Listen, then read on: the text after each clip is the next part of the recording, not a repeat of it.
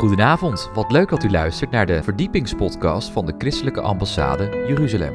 Mijn naam is Joshua Beukers en samen met Jacob Keegstra zoeken wij weer een onderwerp uit hoe de Hebreeuwse wortels een verdieping kunnen geven aan ons christelijk geloof. In aflevering 127 gaan wij het hebben over geloof in actie, over Jacob. Wij wensen u veel luisterplezier.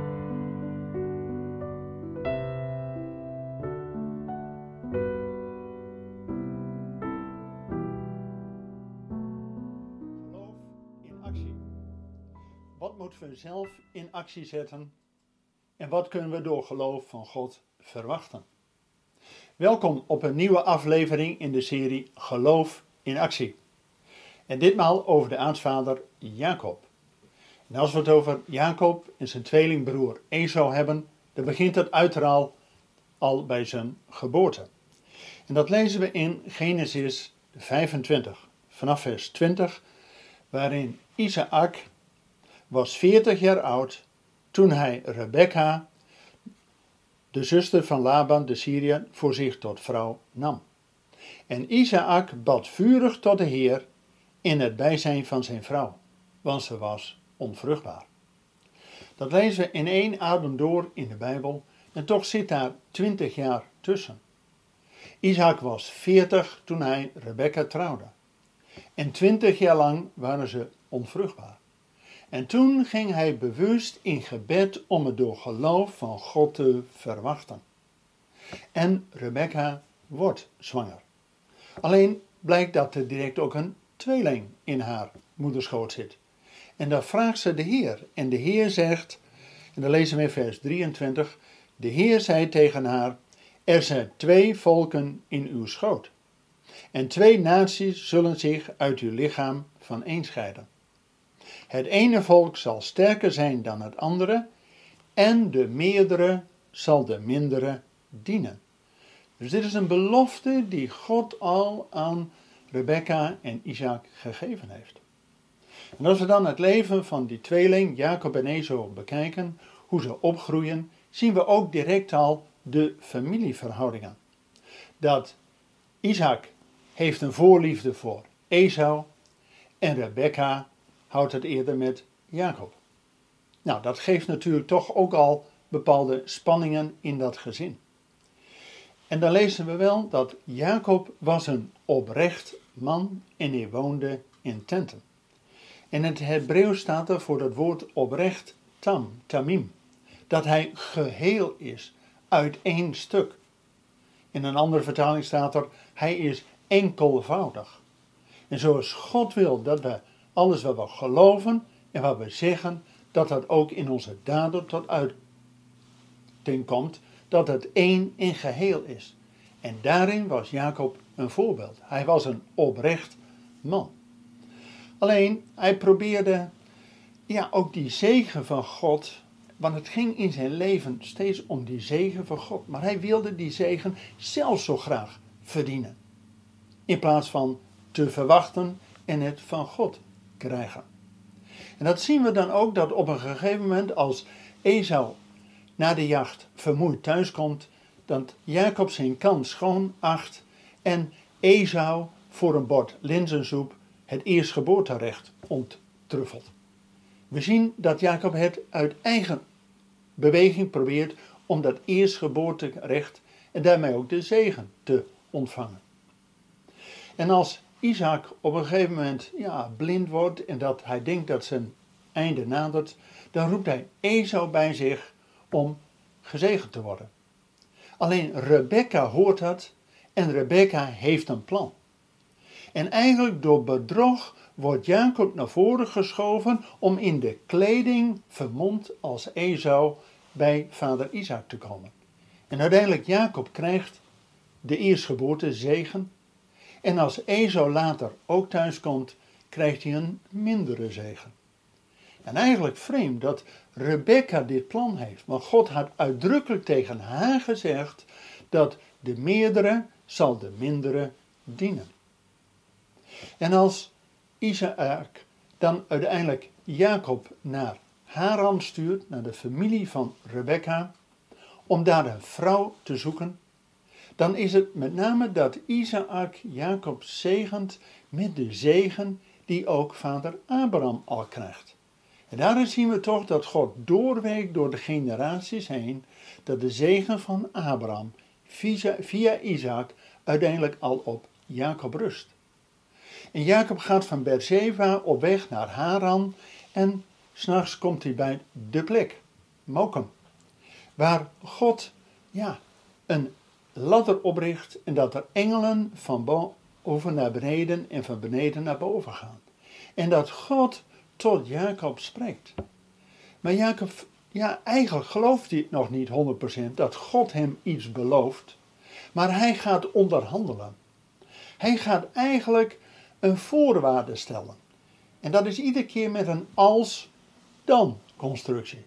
Als u mij weer veilig terugbrengt, dan zult u mijn God zijn. Dus Jacob gelooft nog niet direct in de belofte van God dat God hem zal zegenen en hem weer veilig terug zal brengen. Hij gaat onderhandelen. En uiteindelijk komt Jacob bij Laban en daar gaat dat onderhandelen verder. Eerst zal hij zeven jaar werken voor Rachel, maar uiteindelijk wordt dat veertien jaar. En dan is het nog zes jaar lang onderhandelen over welke dieren voor Jacob en welke voor Laban zullen zijn. Dus het is twintig jaar lang een heel onderhandelingsproces. En na twintig jaar, dat zagen we ook al bij Isaac, na twintig jaar gebeurt er iets. En als Jacob twintig jaar bij Laban is, dat God tot Jacob spreekt en hem terugroept om terug te keren naar het land Canaan. Alleen als Jacob dan onderweg is en vlakbij ja, het beloofde land is, komt daar die worsteling. Die worsteling om, ja, hij kan in wezen nog niet als Jacob terugkeren, die het allemaal uit eigen kracht deed. Hij die de hiel vasthoudt, werd tot een hiele omdraai, een hiele lichter. Hij die het allemaal uit eigen kracht probeerde te doen, moet nog veranderen. En dat gebeurt bij de worsteling met God bij Pniel. En daar wordt Jacob tot Israël, tot hij die met God strijdt en overwint. Hij wordt dus een strijder voor God en krijgt ook die naam Israël.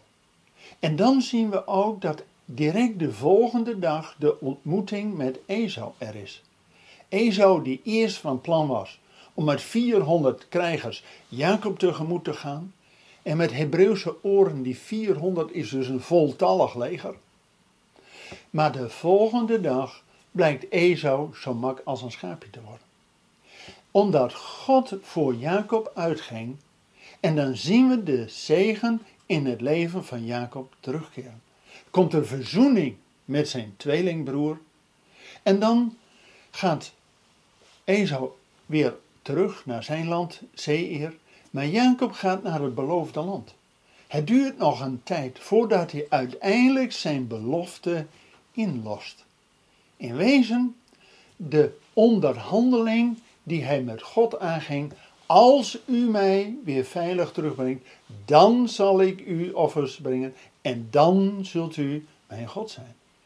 En God brengt hem op het punt dat Jacob die beloften gaat inlossen.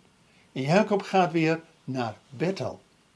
En dan is het dat God ook de God van Abraham, Isaac, maar ook de God van Jacob wordt. Vervolgens dat Jacob ook zijn oude vader Isaac weer ziet. En later als Isaac sterft, zien we dat die verzoening met Esau doorwerkt, want dat Jacob en Esau samen Isaac gaan begraven in de grot van Machpela, waar ook Abraham en Sarah, Isaac en Rebecca en later ook Jacob en Lea begraven zullen worden. Dus we zien dat door de hele eigenhandige werken van Jacob om eerst die zegen van God te verkrijgen, dat er een worsteling komt, dat er eigenlijk een wedergeboorte nodig is bij hem, dat hij ook van naam verandert en dat dan de zegen van God op hem rust en dat hij verzoening krijgt met zijn tweelingbroer, maar ook uiteindelijk met zichzelf. en hoe hij handelt. En als we dan verder lezen, ook in het leven van Jacob, waarin het dan ook verder over zijn gezin gaat, ja, daar gebeurde natuurlijk ook weer van alles. En dat Jozef verkocht wordt naar Egypte door zijn eigen broers. En dat uiteindelijk Jozef tot onderkoning van Egypte wordt. En hij Jacob ook naar Egypte laat komen. En dan zien we in het leven van Jacob dat hij, ook al is hij al oud geworden en kreupel is, maar dan pas zien we de zegen van God doorwerken in het leven van Jacob, dat hij dan de machtigste man ter wereld zegent, de farao. En dat zijn zoon Jozef op de ja, bijna hoogste troon van Egypte zit en een redder der wereld wordt genoemd. En daarmee ook een redder van zijn eigen volk is.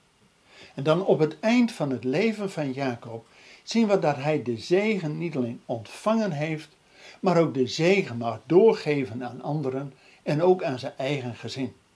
En als we dat lezen in Genesis 49, dat Jacob al zijn twaalf zonen zegent, ieder met een eigen specifieke zegen, wat ook hun roeping in hun bestemming zal zijn. Dus echt een profetisch woord van God mag hij doorgeven aan zijn kinderen. Daar staat er precies in het centrum van die zegen, eigenlijk in de climax, in het focuspunt, waar Jacob eigenlijk zijn geloof beleidt. Op u, Heer, wacht ik. Op uw heil wacht ik. Ook wel op uw heil verwacht ik, Heer. En dan zien we heel duidelijk twee elementen in. Dat in alles wat Jacob doet, het uiteindelijk gaat om het heil, om die heiland, om de Messias, Yeshua. En dat hij die verwacht. En juist in het geloof, wanneer Jacob in het begin van zijn leven het door eigen actie probeerde te ontfutselen en daarmee eerder bedrog pleegde om die zegen van God te ontvangen. Maar wanneer hij wederom geboren is en hij die naam Israël mag dragen, dat hij een strijder voor God wordt en dat God voor hem gaat strijden, en hij de zegen van God ontvangen heeft om ook tot zegen te zijn voor anderen. En dat is al wat God via Abraham en Isaac uiteindelijk ook bij Jacob zegt. Wie u zegent, zal gezegend worden en u zult tot een bron van zegen zijn voor alle volken. Nou, juist ook als Jacob aan zijn twaalf zonen die zegen doorgeeft, op uw heil, o Heer, wacht ik. Dat is het centrum van waar hij aan het eind van zijn leven naar verwacht. Want hij woonde in tenten en hij verwachtte het van God. Net zoals Abraham heeft het nooit al die beloften zelf gezien, maar hij verwachtte het van God. En het is wel heel bijzonder dat als we ook in de toepassing zien, Jacob die het eerst uit eigen kracht deed en het later van God verwachtte en dan gezegend werd, dan zien we met zijn tweelingbroer Esau die verachtte de zegen van God en het eerstgeboorterecht. En toen hij het later probeerde te ontvangen, ja, kreeg hij het niet. En dat is ook natuurlijk voor ons de les, wat de Bijbel zegt, dat wij ja, eigenlijk geroepen zijn om zegen te ontvangen. In Petrus 3, vers 9. Dat we geroepen zijn om zegen te ontvangen. En dat we een zegen ontvangen om door te geven. En dat is ook tot slot in het leven van Jacobs die principes voor geloof in actie mogen samenvatten. Dan zien we dat Jacob op zich een oprecht mens was. En zo denk ik dat ook veel gelovigen oprecht zijn. Eerlijk in wat zij doen. Alleen dat we toch proberen God voor ons karretje te spannen. En dat we het ja, wel eens voor Gods karavaan uitlopen en niet wachten op hem. En ook Jacob werd, doordat hij het allemaal in eigen hand probeerde te doen, pleegde hij bedrog. En God moest hem door twintig jaar, ja, eigenlijk aan de zijlijn te zetten. Toen pas kwam hij weer terug in het land en in het centrum van Gods zegen. En ja, toen kon er ook verzoening komen. En hij bleef het verwachten. En verwachten is geloven. Want de zegen van God, die mogen blijvend verwachten om tot de zegen te zijn. Omdat wij ook de zegen van God ontvangen uiteindelijk. We zijn aan het einde gekomen van deze podcast van de ICEJ. Waardeert u onze podcast? Steun ons dan. Dat kunt u doen door een donatie of door deze podcast te delen met uw vrienden of familie. Ga naar icej.nl. Volgende week volgt er uiteraard weer een nieuwe aflevering van de Christelijke Ambassade. Ik hoop dan dat u wederom naar ons gaat luisteren. Bedankt voor het luisteren en tot volgende week.